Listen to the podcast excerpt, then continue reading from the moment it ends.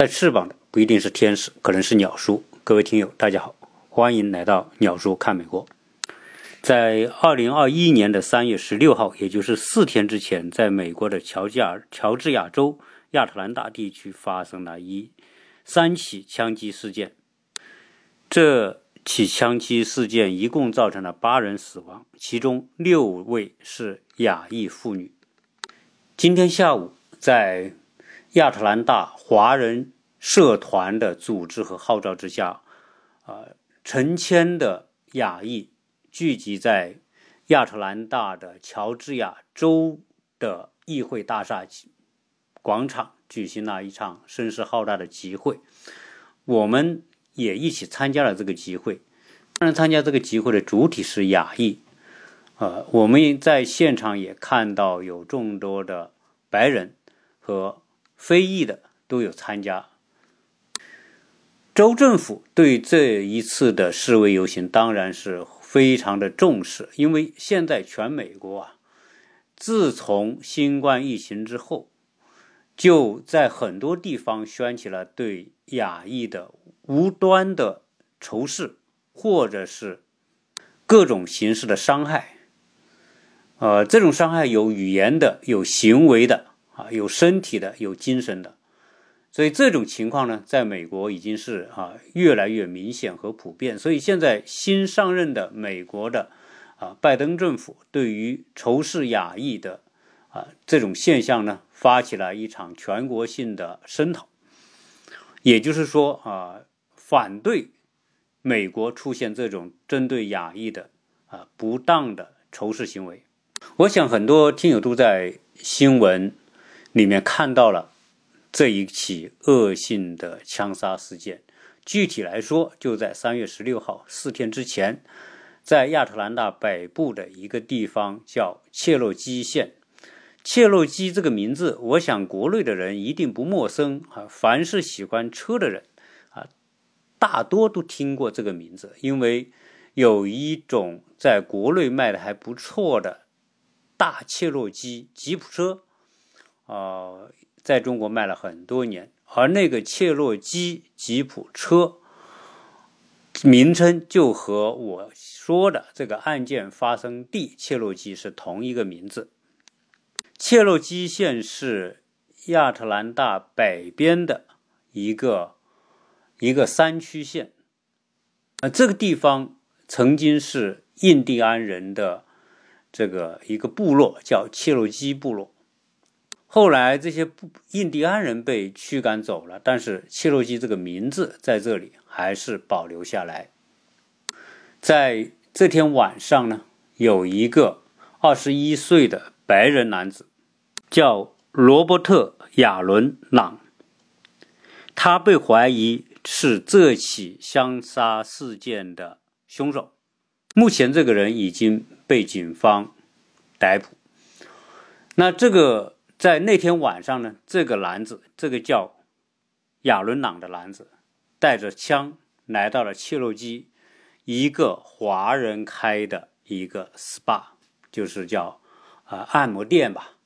但说到美国的按摩店呢，啊，我们国内人知道，中国的按摩，不管是按摩身体的、按摩脚的，哈，这个按摩头的，啊，中国的按摩文化啊，这种休闲啊是。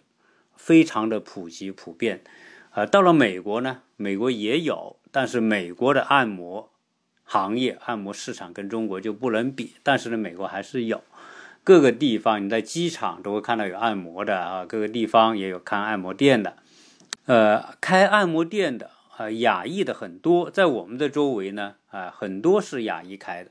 如果这个男子呢，啊，就在第一个按摩店枪杀了四个人。这四个人里面呢，有一对白人夫妻，然后有两个华裔，其中一个华裔四十九岁的，就是这个按摩店的老板娘。啊，这个老板娘呢，她老公是一个白人，然后她一小孩，这小孩刚从乔治亚大学毕业，啊，还有一个好像还有一个小孩，呃。完了，这个凶手在这个第一个按摩店枪杀四个人之后呢，又开车去到了亚特兰大北边另外一处按摩店，结果呢，枪杀了四个人，这四个都是韩国韩裔的女人妇女。同时，他又去到第二个按摩店的对面，还有个按摩店，又杀了一个人，啊，好像是个墨西哥裔的。所以在这一次呢，他一共枪杀了九个人，八个死亡，四个是韩裔的女性，两个是华裔女性，两个白人，一个墨西哥裔的。这个墨西哥裔的这个人呢，还没有死，现在在医院抢救抢救了。那一对白人夫妻啊，说来也是运气不好，因为他们还是于刚结婚不久，好像有个婴儿，五个月的婴儿啊，结果这个这个夫妻在这个事件当中就死亡。在此之前呢，我们听的更多的报道是在旧金山或者在纽约啊一些地方啊，经针对亚裔的一些妇女。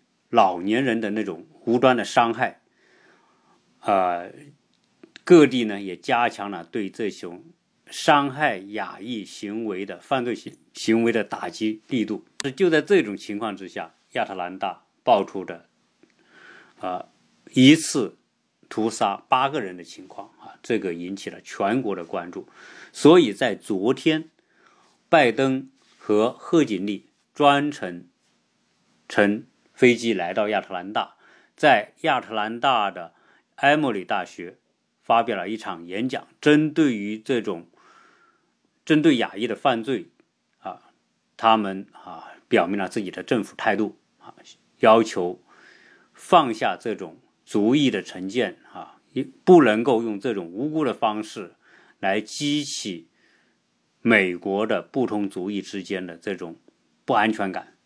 我说的这个埃默里大学啊，就是拜登演讲的这个大学呢，啊，就是我在前一期节目当中讲到的那个啊，中国广州的一个学生转学来到美国读书，不到两个月就自杀身亡的那个学校啊，所以这几件事情哈，结果呢啊，恰巧就连在一起，都和这个学校也有关联。所以我想呢，就这件事情呢，今天谈谈我对于美国的这种不同族裔之间的，不说是呃完全的敌对吧，就是带有某种情况的种族之间的这种偏见，或者叫歧视啊，或者叫仇视也好，在美国啊，到底为什么会有这种情况？而且这种情况呢？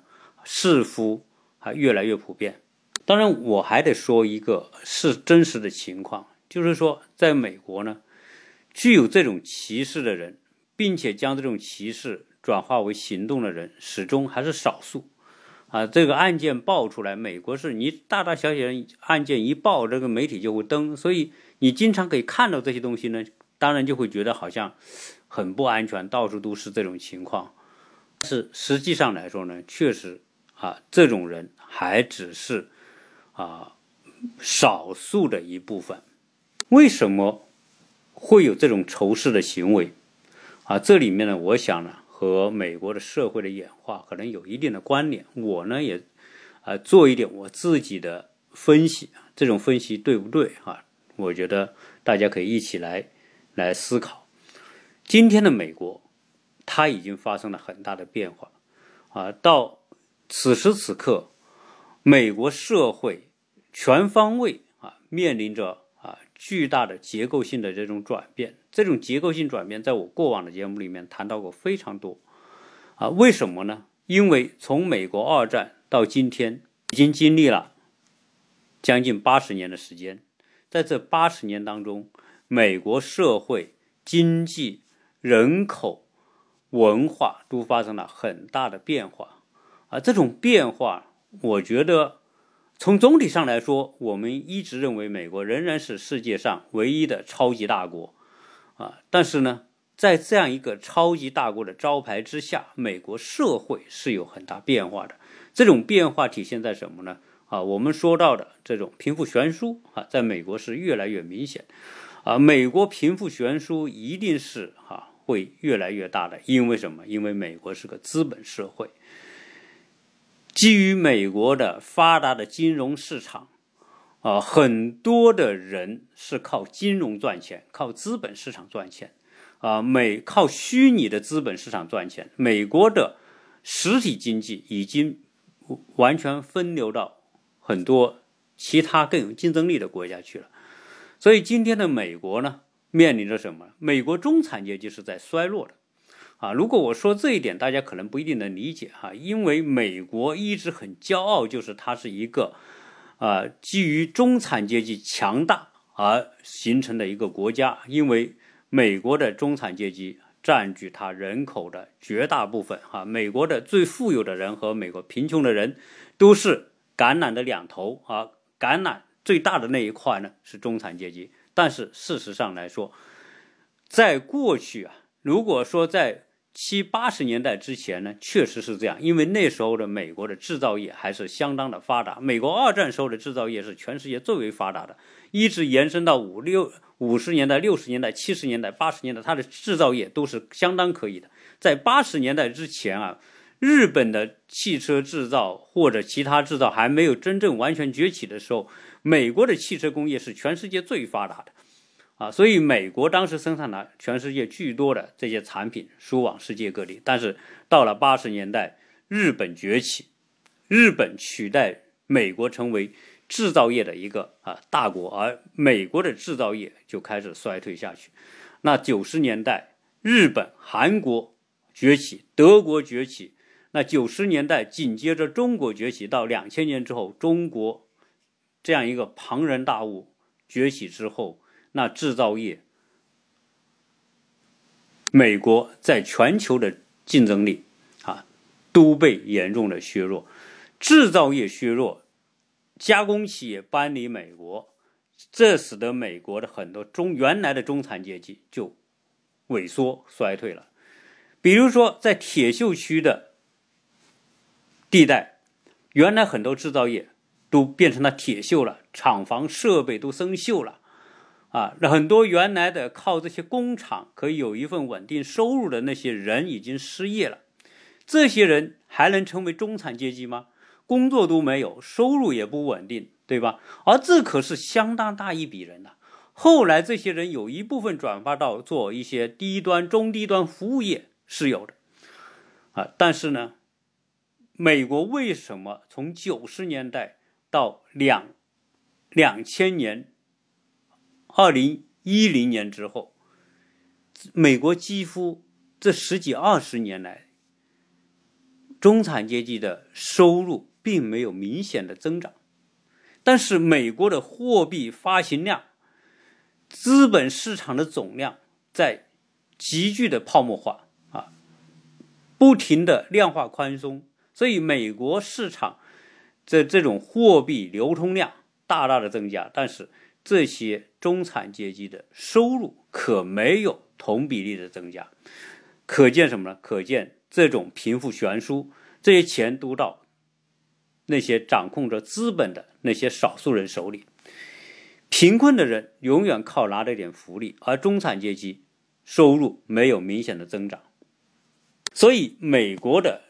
传统意义上的中产阶级现在已经沦落为低收入的、等着拿福利的、失业的那些人。那些人心里是美国最不平衡的，啊，这就是美国社会人口构成的结构性的变化。传统的中产阶级的相当一部分人已经沦落啊，沦落为贫困阶层。这些人是心里是最不平衡的啊，包括我们说的，原来我谈过美国的农业，农业人口。然后呢？铁锈带的工人，现在美国就业大部分就业靠什么？靠中低端的服务业。美国的加工企业很少，那这些中低端的服务企业，这些人收入也不可能很高啊！你一说到美国复工，对吧？疫情之后要复工，要开放什么？开放酒吧，开放饭店，开放宾馆，开放这种旅游设施、游玩的那些地方。这些容纳了美国最大的这种就业岗位，而那些高端的，比如说玩金融的、股市的、投资的、保险的、信贷的啊等等这些和金融相关的那些是高端的啊，那些人随着资本、货币发行量的增加，他们是越来越有钱啊。然后呢，呃，通过跟互联网相关联的这些企业啊，美国今天。啊，全世界最大的市值最高的企业仍然在美国，对吧？什么亚马逊呐、微软呐、Facebook、啊 Google 啊、啊苹果、呃呃这个什么呃特斯拉等等这一系列的这些企业，它都是全世界市值最高的企业啊。这些人投资这些拥有这些股票的，或者是啊这些企业的高管，他们是有钱人。所以，美国中产阶级的生活为什么他们存不了钱啊？他们的收入总是停留在每年那么几万块钱的这样一个水平。美国的呃超高的各种费用、保险、房这种这种啊贷款，这些都是需要用这点收入去支付的啊。所以呢，美国人把这些收入。支付完之后呢，真正能存也没有多少钱啊，所以为什么美国人没什么现金？他就是这个道理。所以，相当部分的传统的美国白人，他的失落感特别大。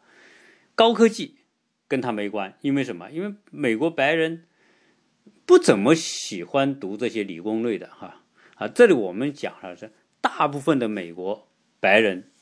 小孩不喜欢读理工类的专业啊，因为可能我也不知道读理工类可能辛苦啊，费脑子啊，等等，对吧？美国人相比之下哈，在这方面的能力呢，可能开发的不够啊，导致他们觉得学理工就学的辛苦。然后呢，现在在美国这些大学，特别是好大学里面学理工类、科技类专业的，大部分就变成了亚裔的天下。啊，我们说亚裔在在美国的常春藤大学所占的比例高达百分之二十以上，就是这些学校新招生里面百分之二十都是亚裔，但是亚裔的人口在全美国来说可没占到百分之二十，亚裔的人口在美国连百分之十都没占到啊，百分之是三千多万嘛，整个亚裔加在一起可能也不到两千万，所以呢，亚裔的这些。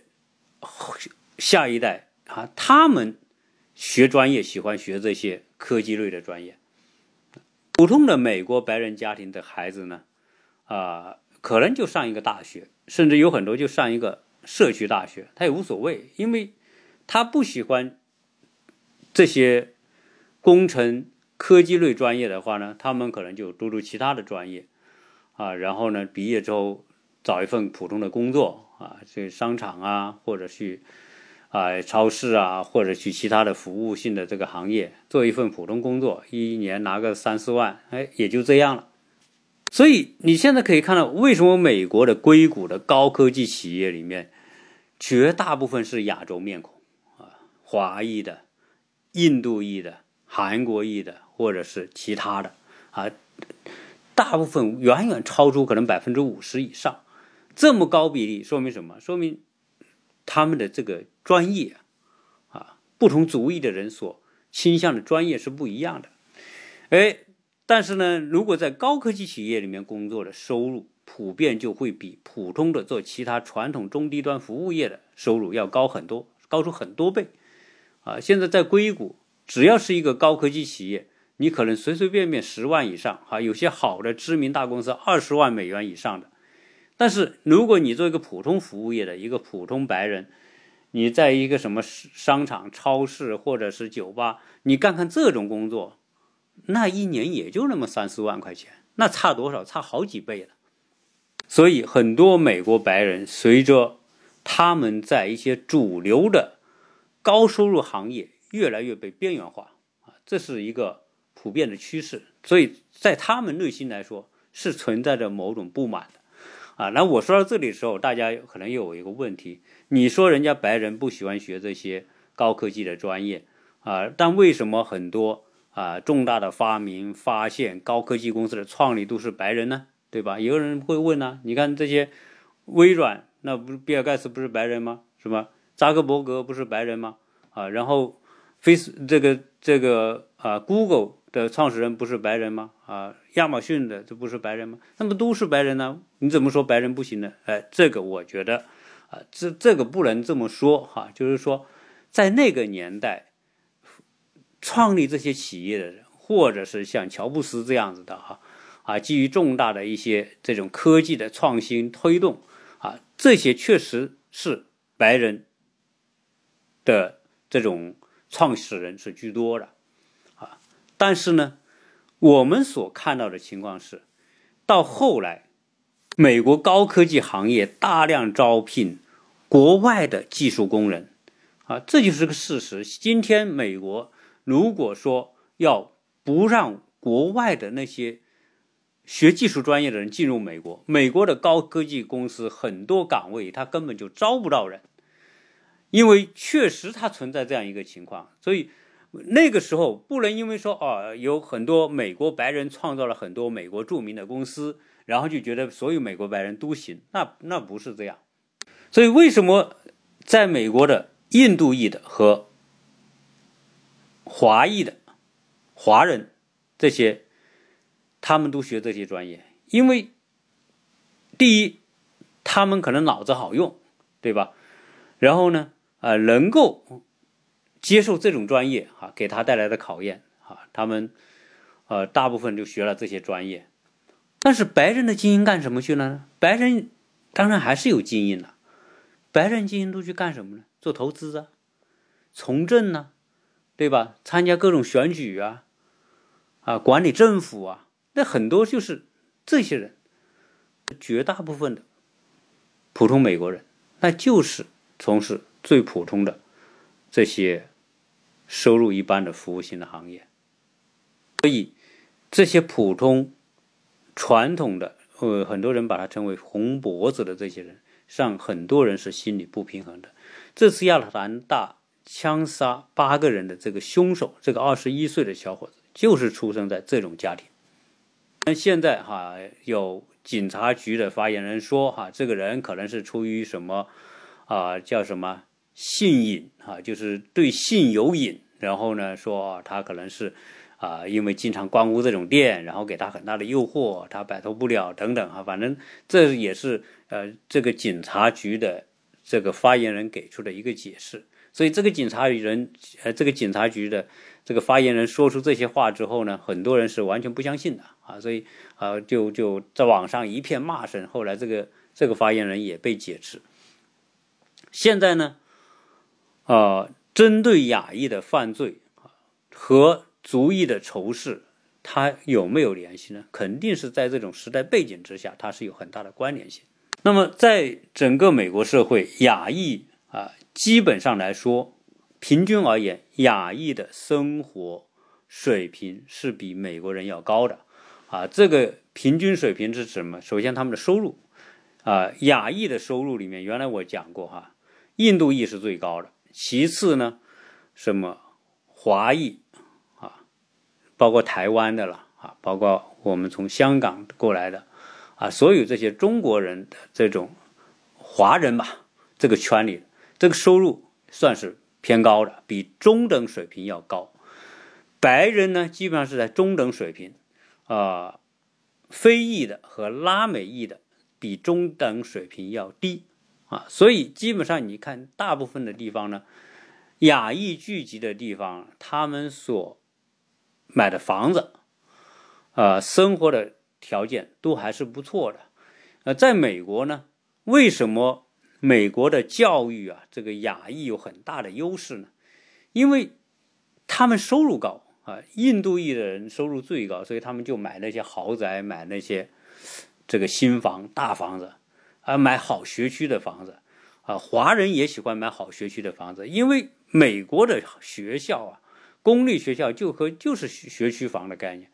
你买好学区的房子，你住在好学区，你就进自然的进进好学校。当然，你说你不买，你租行不行？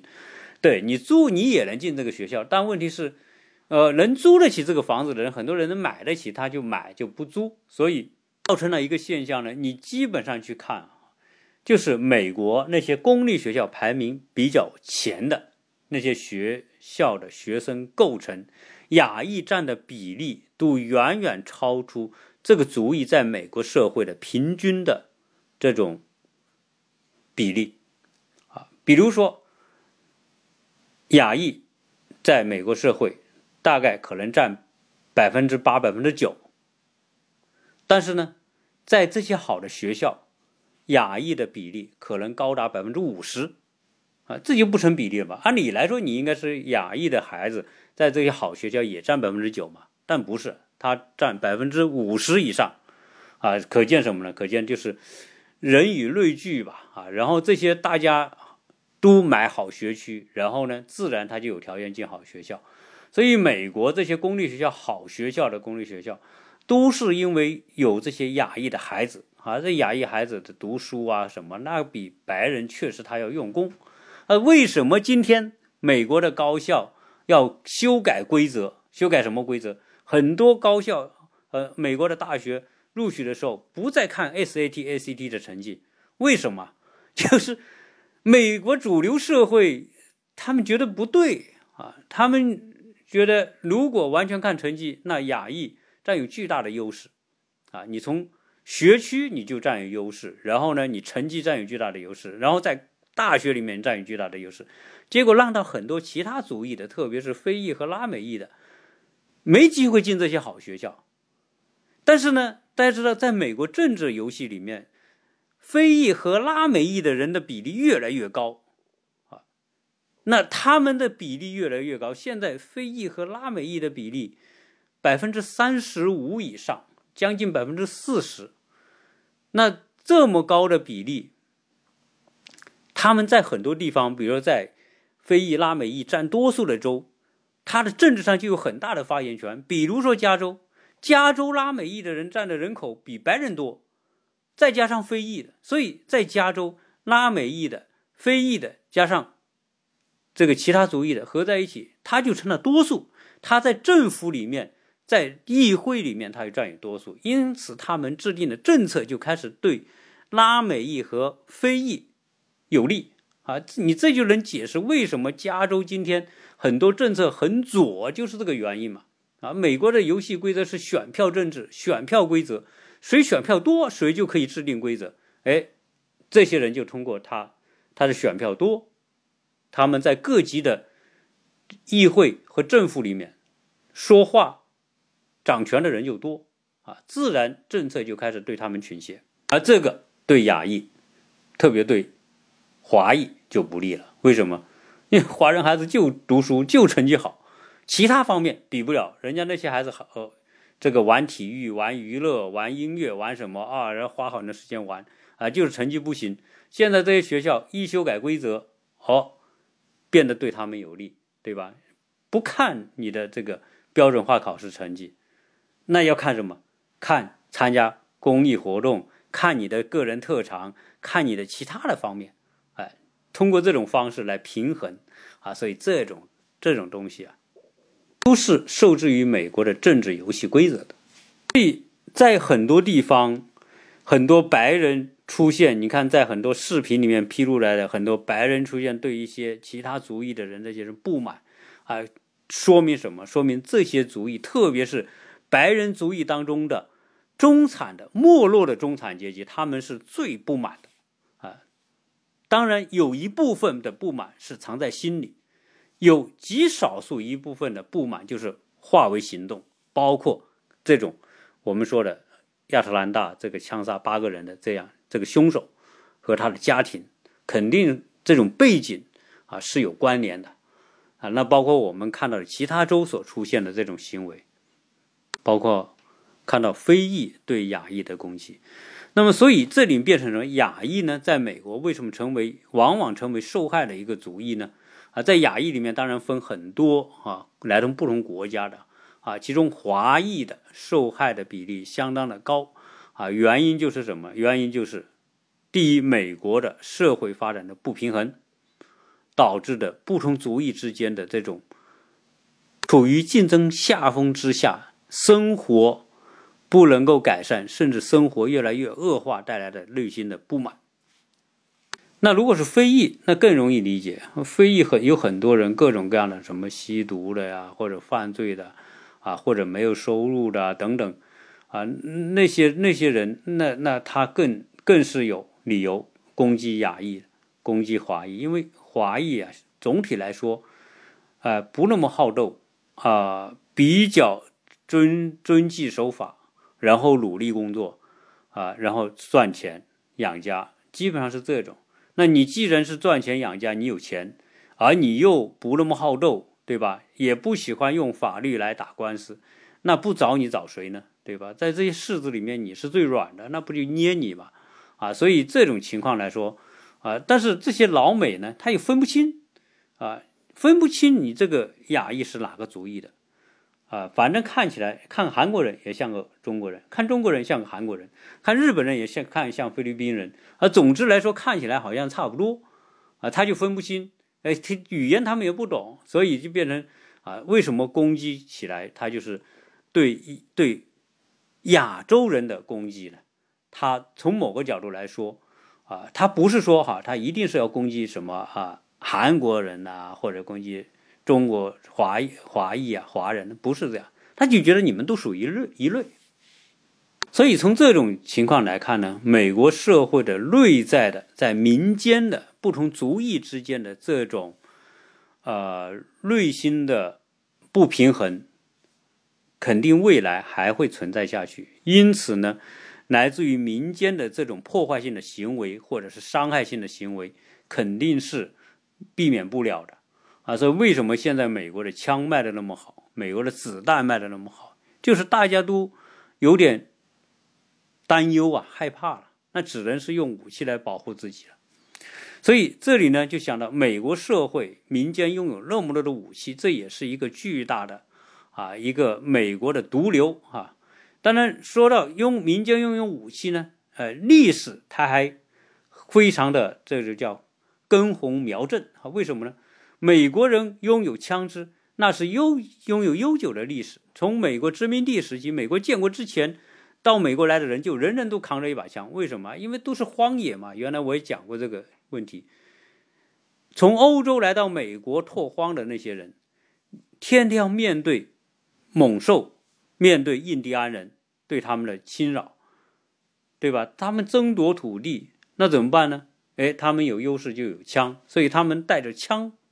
到美国来追求美国梦的，啊，在美国，呃，从殖民地之后独立之后，哎，美国要防止出现专制和独裁，因为美国是在法国的启蒙运动影响最大、最彻底的一个国家，啊，所以欧洲的启蒙运动的那些政治理念，在美国是一个。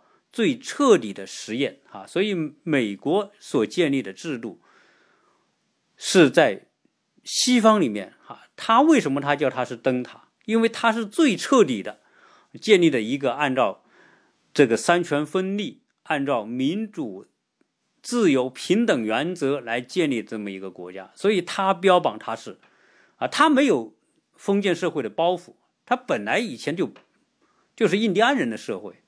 啊，后来那些人，啊，农民也好，资产阶级也好，探险家到美国来，他建立的就是按照法国，呃，和欧洲资产阶级革命启蒙运动的那些理念啊，卢梭啊，克呃，这个孟德斯鸠啊，啊等等，符合资产阶级价值观和理念的那一套啊，建立了起来的这种三权分立的制衡制度，后呢？他们最怕的就是在美国出现专制和独裁者，啊，因为英王他们认为就是一个专制和独裁者，在美国不能再出现国王，所以美国建国之后，这个最高国家元首不叫国王啊。华盛顿当初有人要他做国王，他也不做，啊，后来就出现了，哎，他的最高元首叫总统。因此，美国宪法修正案第二条就讲到，人们拥有枪支的权利是受宪法保护的啊。而且呢，如果出现专制、独裁者，人们可以拿起手中的武器来推翻它。啊，这种出发点在当时那个年代当然是很好的。呃，在早期维持美国这样一个开放的小政府啊，这种宪法的理念也是起了作用的。但是呢，在两百多年前发挥作用的这一种宪法内容，到今天来说，它已经显得不合时宜了。所以今天在美国，关于要不要废枪是一个充满争议的话题。有人主张废枪、禁枪，有人反对禁枪。啊，这种这里面啊，还真不是一个价值理念的问题，而是一个利益的问题。在今天来说，人们拥有枪支，防止美国出现暴政独裁，这个已经不成立了。啊，以今天的情况来说，假如说今天真的出现了一个暴政或者或者是一个独裁者，你手中的这个枪也解决不了问题啊。这个我在其他节目里面是说过的。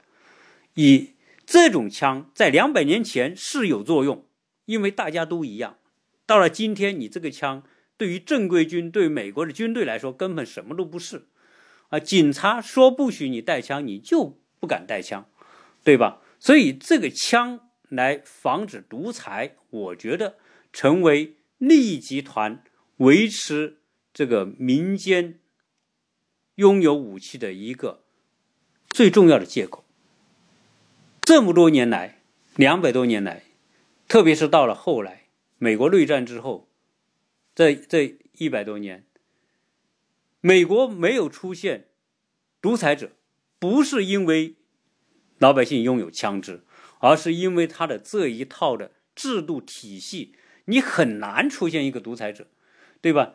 你做个四年了不起，做个八年你就得走，两派轮流互相扣屎盆，那最后来说呢，你就得轮流执政。你轮流执政的情况之下，你没办法。美国这种体系啊，你没办法培养出一个这种独裁者。所以，美国的独裁者防止美国独裁，不是美国枪支起的作用，而是美国的权力规则在起作用。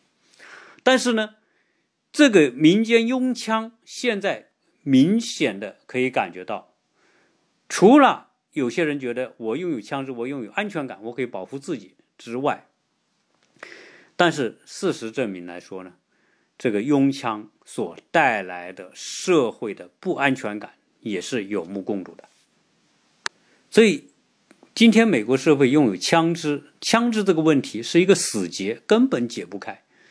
啊，你从他的传统来说，哎，这是我的文化，对吧？我信仰这个东西，我信仰枪杆子里面，对吧？没有暴君，好，冠冕堂皇。然后呢，一些遵纪守法的人觉得，我也得拥有枪支，因为我拥有枪支，我就能够。对抗暴徒，如果没有枪支，我对抗不了暴徒。好，坏人也要拥有枪支，好人也拥有枪支。那这么多枪支，你已经是没办法啊！这个枪支啊，可以用很多年，你一杆枪可以用几十年，用一百年，对吧？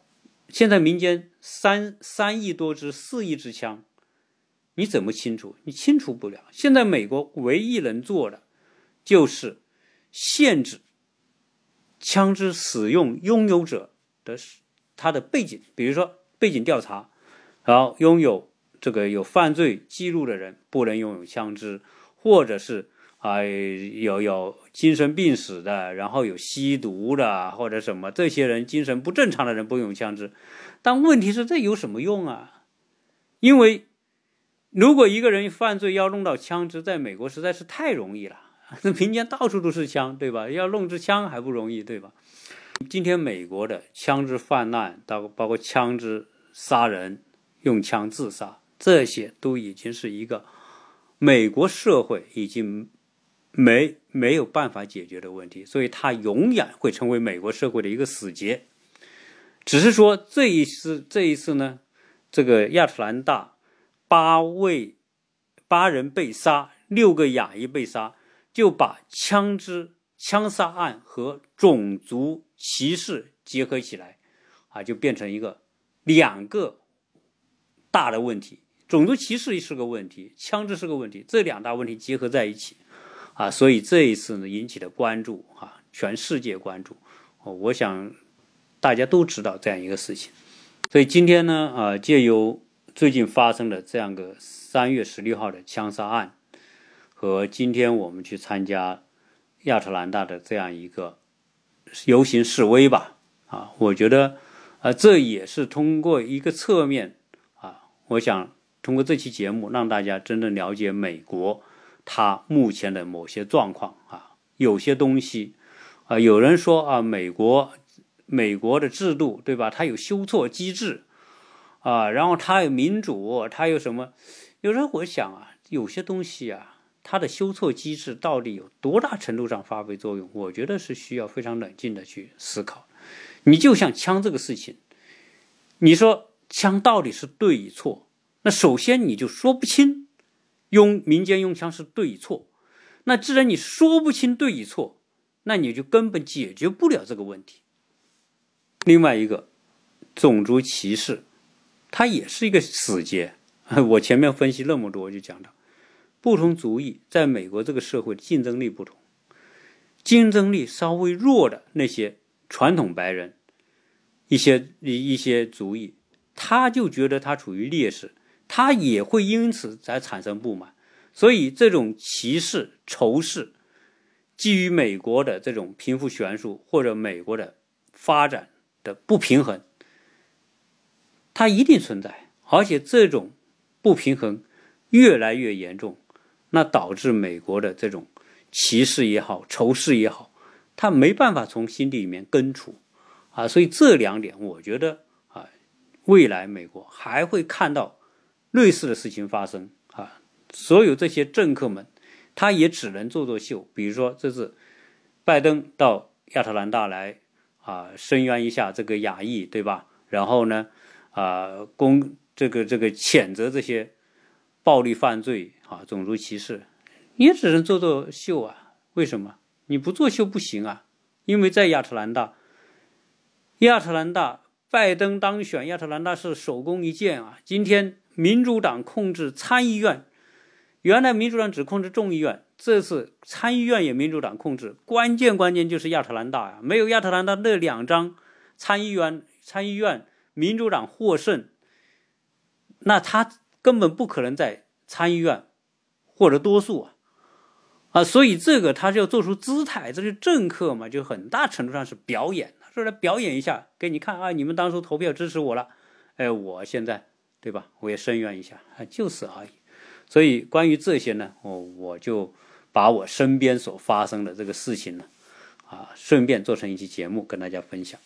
呃，有听友说，呃，要说你的联系方式哈，我呢，我的微信号是幺八六零七三幺八二零零。啊，有很多听友啊咨询我的思维绘画的课程啊啊，大家可以通过加微信来沟通啊。那么这一期聊这么多，谢谢大家收听。